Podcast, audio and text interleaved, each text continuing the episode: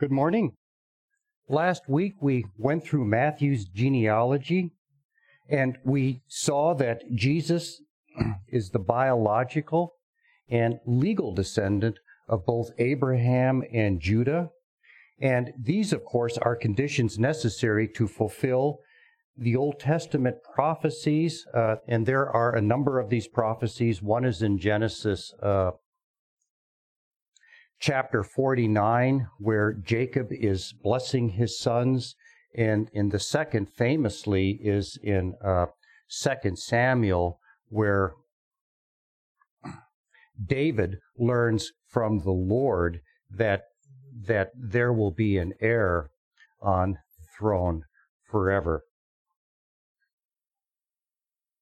Matthew's genealogy moves from Abraham to Jesus, and so it really emphasizes the Jewish heritage.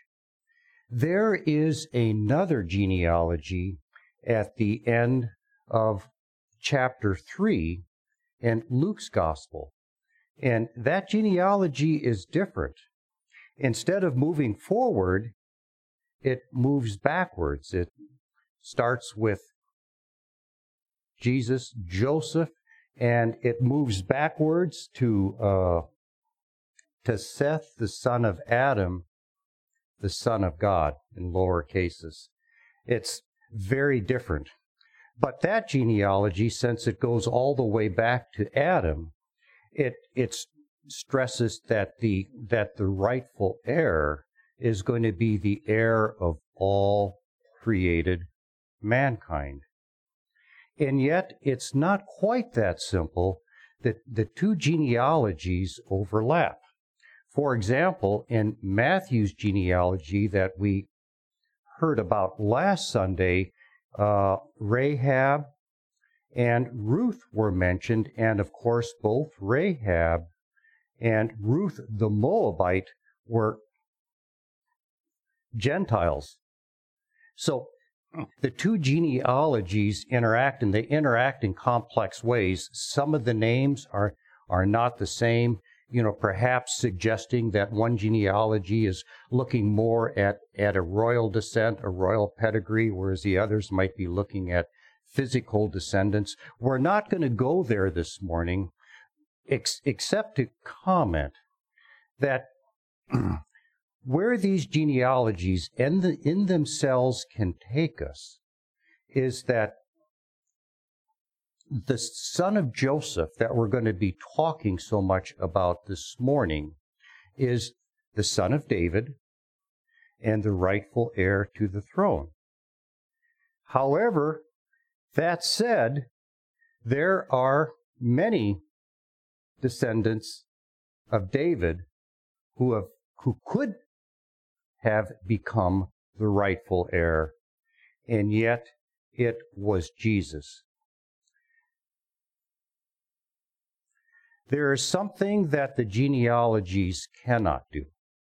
No descendant of man can do what Jesus did.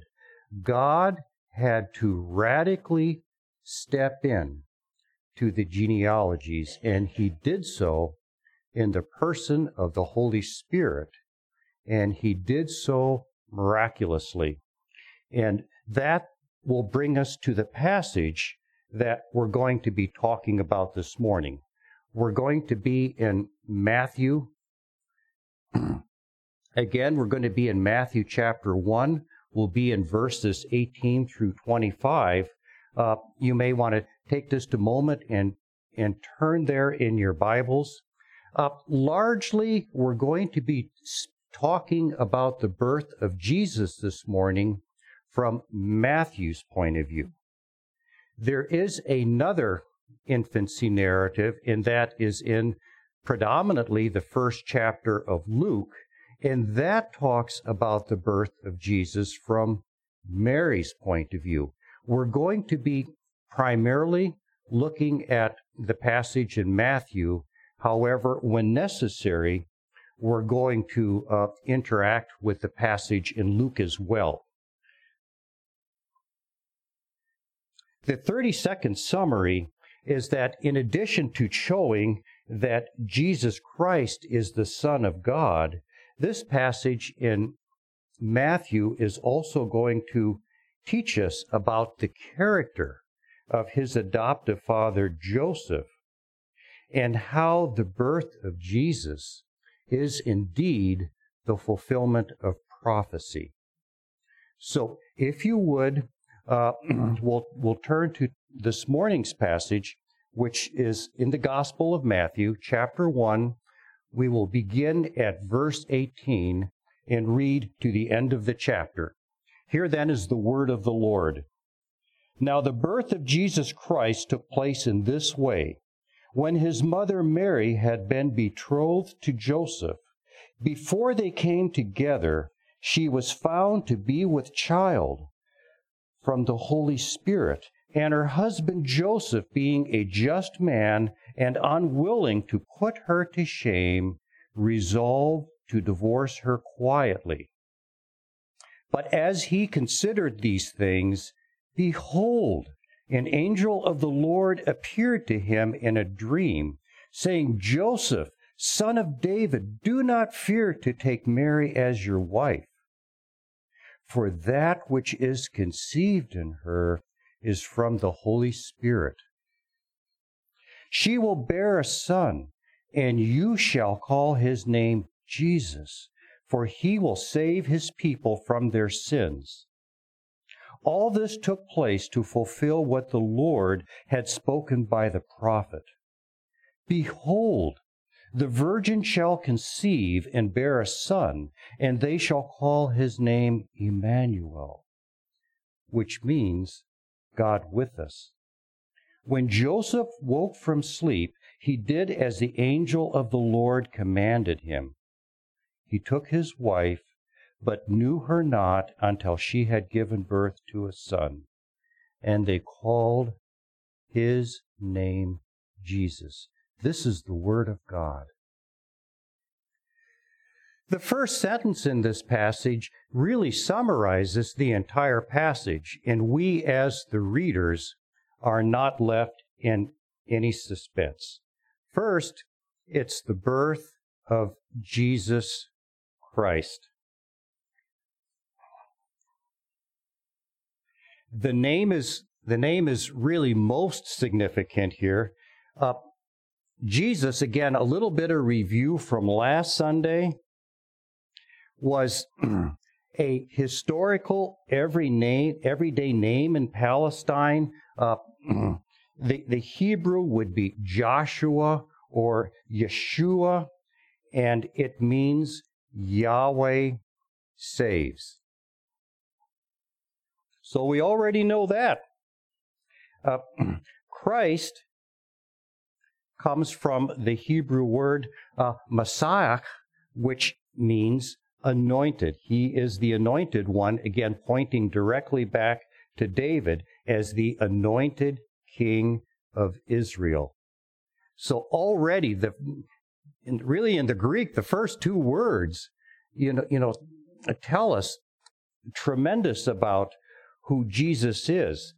And in fact, there's no surprise here. The name Jesus and Christ already appeared in the genealogy in verses 1 and 16, and Christ also appeared again in verse 17. So as we begin to trace the circumstances of Jesus' birth, there is no doubt in our minds, the readers, as to who he is. The situation, of course, will be very different, at least initially, with Joseph. Jo- Joseph and Mary were betrothed. Betrothed in ancient times was a contractually binding agreement. It was not like engagement today. In order to break a betrothal required a writ of divorce. And then the passage goes on to say, before they came together, to Joseph, the situation seems really bad. So there's our perspective. We know exactly who Jesus Christ is already. At this point in the narrative, Joseph isn't there yet. So Joseph is really in a quandary as to what to do.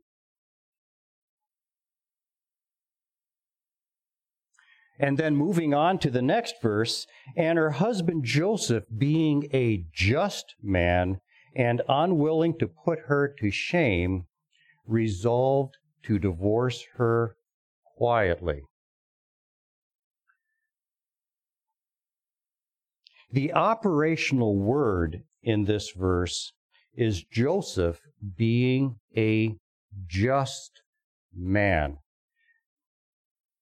The word in Hebrew could equally well, the word in Greek, excuse me, could equally well be translated as a righteous man. And a righteous man is one who upholds the customs and norms of behavior, including especially public service, that makes for a well ordered, civilized society. So again, this, this describes Joseph, at least in secular terms. if we really look at this word because of its importance in describing the character of Joseph, the word in Greek really overlaps three separate words in Hebrew. Uh, and those words uh, really span the spectrum from uh, merciful to just to righteousness. And so all of these words would could adequately be combined to describe Joseph's character here as Matthew is teaching us that it is. To summarize, Joseph is living according to God's standards. Not perfectly, but about as close as it gets. This is the person of Joseph that we are being presented with. But here's the conundrum. Okay? He's betrothed to a woman who is with child. And at this time in history, that was a very bad thing because the Jews of the time believed in the law of Moses. And what we learn from Deuteronomy is this, and I'm going to quote uh, just, just to show you the severity of this from Deuteronomy chapter 22. But if the thing is true, that evidence of virginity was not found in the young woman, then they shall bring out the young woman to the door of her father's house and the men of the city shall stone her to death with stones, because she has done an outrageous thing in Israel by whoring in her father's house. So shall the pur- so shall you purge evil from your midst. Wow. So here we have Joseph, a just or a righteous man, and, and he is thinking, he is considering, he is praying about what to do under these circumstances. But God is in control. But as he considered these things, behold, an angel of the Lord appeared to him in a dream, saying, Joseph, son of David, do not fear to take Mary as your wife, for that which is conceived in her is from the Holy Spirit. She will bear a son, and you shall call his name Jesus, for he will save his people from their sins. And so, God is in control, and God's timing is perfect. And in spite of the fact that they didn't have ultrasound in those days, the angel revealed that the child was a male and that Joseph was to name him Jesus. When I mentioned the two genealogies a few minutes ago, and I mentioned that they were different, the infancy narratives in the account in the accounts by Matthew and Luke are very different. In fact, they are believed to be largely independent, meaning that Matthew wasn't using Luke or Luke wasn't using Matthew. Even so, if we go to Luke's narrative and we go to verse Luke chapter 1 verse 31, this is what the angel Gabriel says to Mary. And behold, you will conceive in your womb and bear a son, and you shall call his name Jesus. It's just the same. So you see, you see, even as God is appearing to, uh, even as God has appeared to Joseph in a dream, he has similarly at, in, through the angel Gabriel appeared to Mary. And he has given both of them the same exactly the same unambiguous message. One more time, God is in total control. And it's just, it's just wonderful to do this. Jesus was a common name. Uh, there are uh, scholars out there who try to figure out how common, and I did a little research on that. It was presumably maybe the sixth most popular name in first century Palestine. You know, there are other Jesuses that that we uh, that we hear about. You know, especially and particularly in in the Book of Acts. And the reason why Jesus was such a common name is that it expressed the messianic hope of the Jews, the the, the, the, hope that, that God would raise up a leader and save them as he had in the past. But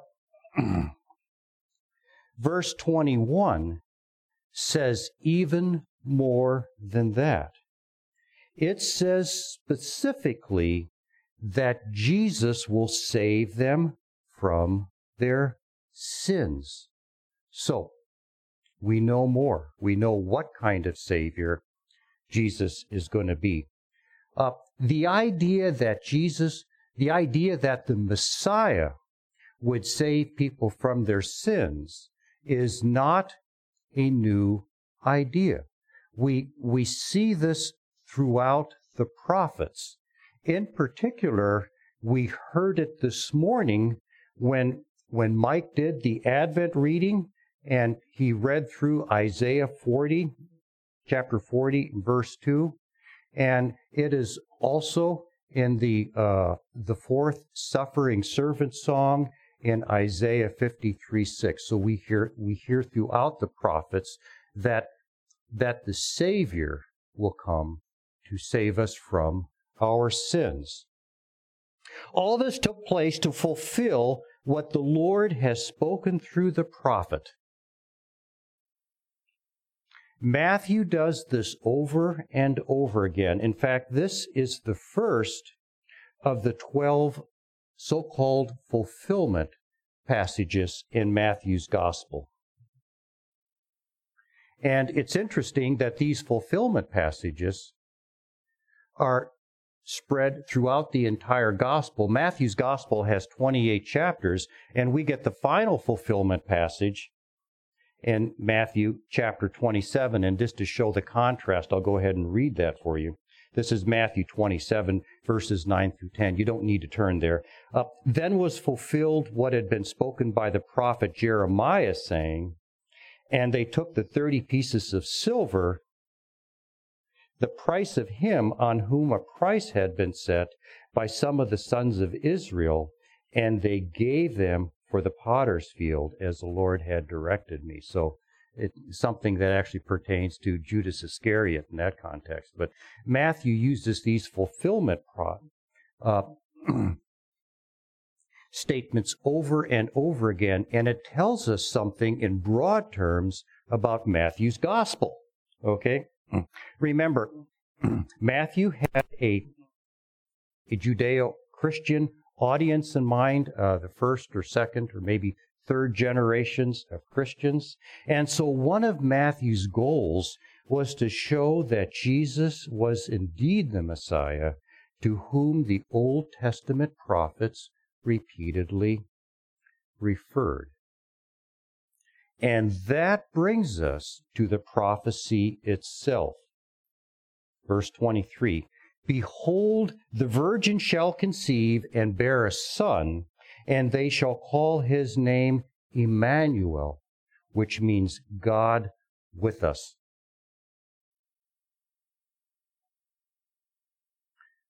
This is the first of the fulfillment passages, and it is perhaps one of the more, sadly, in some ways, one of the more controversial citations of the prophets in, in Scripture. Sadly, because perhaps for all the wrong reasons, but because of its importance, we're going to step through this with some caution here.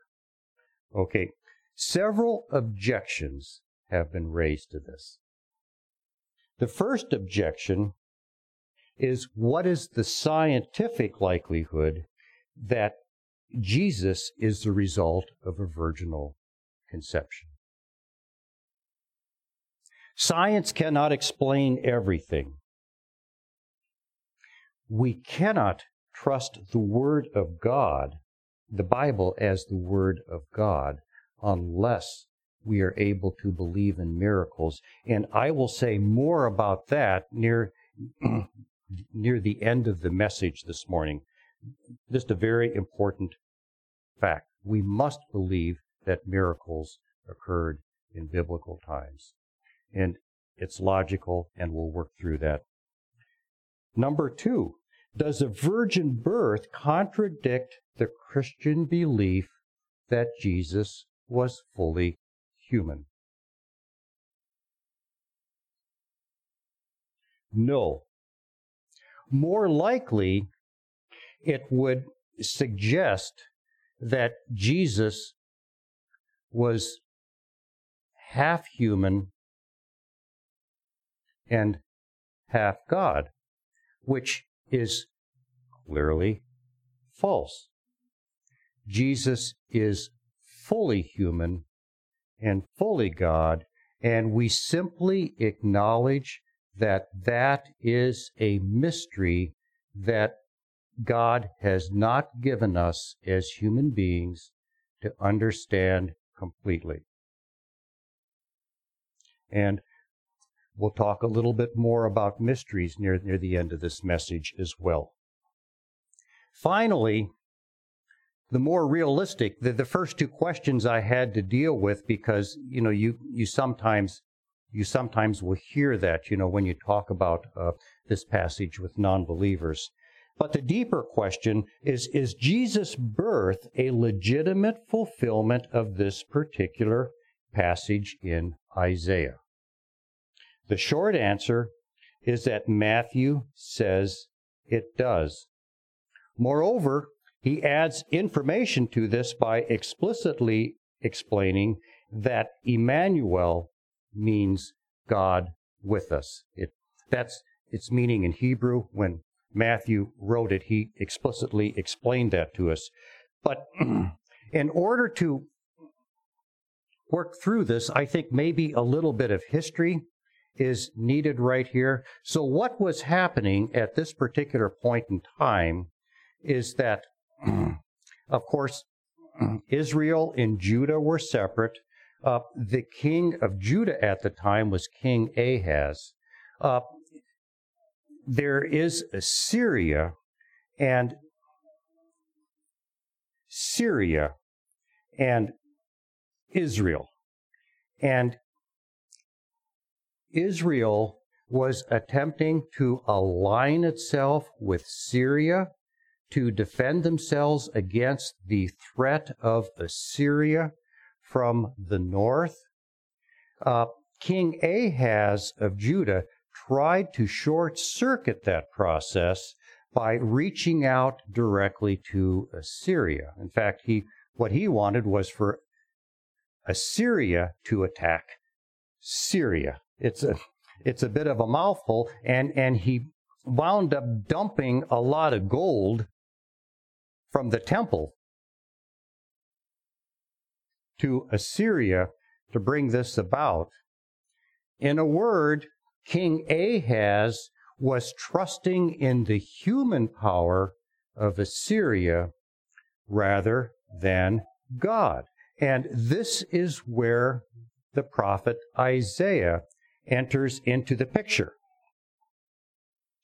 And so the Lord instructed Isaiah, along with his uh, son uh, Shir Jasub, to talk to King Ahaz. And the message is that it's going to be okay. God is in control. And if you don't believe God is in control, King Ahaz, go ahead and ask for a sign. While King Ahaz, being a bit arrogant, perhaps even a bit hypocritical, refused to ask God for the sign. You know, do not put God to the test, that kind of thing. And so Isaiah, again, speaking as a prophet, said, and I'm going to read just the pertinent verses here. Therefore, the Lord himself will give you a sign. Behold, the virgin shall conceive and bear a son, and shall call his name Emmanuel. He will eat curds and honey when he knows how to refuse the evil and choose the good. For before the boy knows how to refuse the evil and choose the good, the land whose two kings you dread will be deserted. So it's a real prophecy that's going to occur in, in King Ahaz's time, and God is going to step in and do it. We need to rely upon God. We don't we, we don't we don't want to rely upon Assyria, and we certainly don't want to pay pay Assyria, you know, you know, with the with the temple gold. Another important attribute is is the word virgin that occurs here. Uh, in the Hebrew, the word is actually Alma, which in English would be translated as the maiden. Nowhere in the where Alma appears in the Old Testament, and that word appears about seven times, well, exactly seven times in the uh, in the the Hebrew that has come down to us, Biblia Hebraica Stuttgartensia. It appears exactly seven times there, but it's when the Hebrew Bible was translated into the Greek, and and this would have happened around maybe the second century BC. They were a lot closer uh, to the original text than we are today. Uh, the word was translated into the Greek uh, parthenos, which does specifically mean virgin. And that's exactly the same word that Matthew uses in his present passage. So when Isaiah delivered his prophecy to King Ahaz, that's what he intended. But in order to, to understand the full significance of this passage, we need to read a little bit more context. So if we move to chapter 8 in Isaiah, we read this. And, and now, now we're getting it from Isaiah speaking in first person in chapter 8. And I went to the prophetess, and she conceived and bore a son. The Lord said to me, Call his name Maher Shalal Hashbaz, for before the boy knows how to cry, My father or my mother, the wealth of Damascus and the spoil of Samaria will be carried away before the king of Assyria. Can you see the similarity between those two passages? They're not the same, but that passage is believed to be the fulfillment of the prophecy as it occurred in Isaiah's time. Importantly, Isaiah chapter 8 then becomes a bridge between Isaiah chapter 7 and Isaiah chapter 9, which is the passage which really clarifies everything. In, in Isaiah chapter 9, 9, verses 1 through 7, we see unambiguously that, that that the Son intended is going to be the Messiah. We read this in service last week. I'll read just one verse to review. Verse 7 reads of, in, we're in Isaiah chapter 9 now, of the increase of his government and the peace there will be no end on the throne of David and over his kingdom to establish it and uphold it with justice and righteousness from the time forth and forevermore. The zeal of the Lord of hosts will do this. And this then is the ultimate fulfillment of Isaiah's prophecy in Jesus Christ. So this prophecy had a near term fulfillment and it had an ultimate fulfillment. Moreover, in the citation, Matthew tells us specifically that Emmanuel means God with us.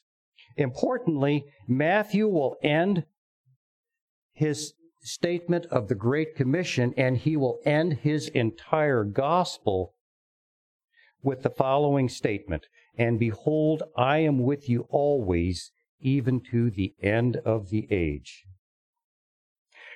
Moving on then to uh, the end of the passage, when Joseph woke from sleep, he did as the angel of the Lord commanded him. He took his wife, but knew her not until she had given birth to a son, and he called his name Jesus. So we see, we, we learned a bit about Joseph's character earlier. We see here that he was indeed obedient. Moreover, uh, he did not know his wife until after Jesus was born. That's an important little phrase there because that tells us unambiguously that Jesus was conceived of the Holy Spirit. And that's all there is. This is Jesus' briefest notice of, of of the birth of Jesus. Uh, it's the birth of Jesus is treated in considerably more detail in the Gospel of Luke, specifically in Luke uh, chapter, the first seven chap, first seven verses, I believe, of the second chapter of Luke. So there's some general reflections here. First, God is in total control. We see this over and over and over again in this passage. He sent the angel Gabriel to inform Mary, but he also sent an angel, presumably also Gabriel, in a dream to inform Joseph in a timely manner. Both of them were instructed to call the child Jesus. And angels appear, will appear elsewhere uh, to Joseph as we as we read on into uh, chapter two as well. Secondly, the virgin birth of Jesus was miraculous. The Bible calls us to suspend belief in science, even though science is a good thing. Worldly knowledge originating with human beings whenever science would weaken the broad gospel message throughout the Bible. Indeed, there are basic questions that we all ask that cannot and will not ever be accessed by science. For example, you know, we've all heard about the Big Bang, and we all wonder, what was it like before the Big Bang? It's that simple. It's that simple. You know, there's only so much that science can do. It's wonderful, but there's only so much that it can do. And so we have miracles. We've just had the Exodus class you know, we must believe, for example, that God parted the Red Sea, that he stopped the sun in Joshua, that he backed up the, the sundial as a sign for Hezekiah, that dry bones came to life when Ezekiel prophesied. Mary was born a virgin when Jesus, Mary was a virgin when Jesus was born. Jesus raised Lazarus from the dead. God raised Jesus from the dead. Paul raised a Eutychus from the dead, and the dead will be raised imperishable, and we shall all be changed. It's all miraculous. All of it. It's all miraculous. Would you pray with me?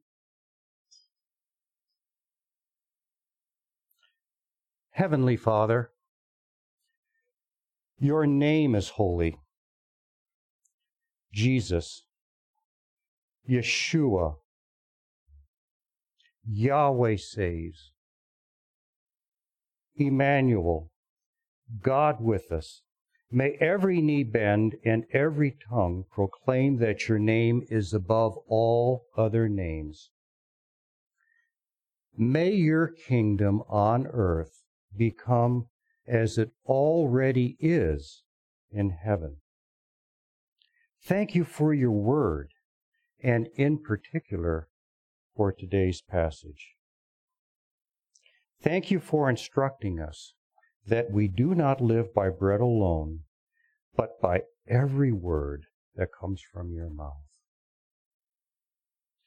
Jesus, you have saved us from our sins. As we think of the wonderful story of your birth, would you give each of us a renewed heart for forgiveness? Wonderful counselor, mighty God, everlasting Father, Prince of Peace.